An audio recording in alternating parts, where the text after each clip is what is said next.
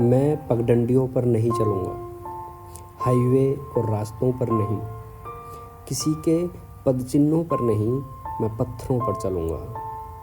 पत्थरों पर चलना आसान नहीं, वहाँ राह बनाना आसान नहीं, पर मैं चलूँगा, क्योंकि किसी को तो चलना पड़ेगा।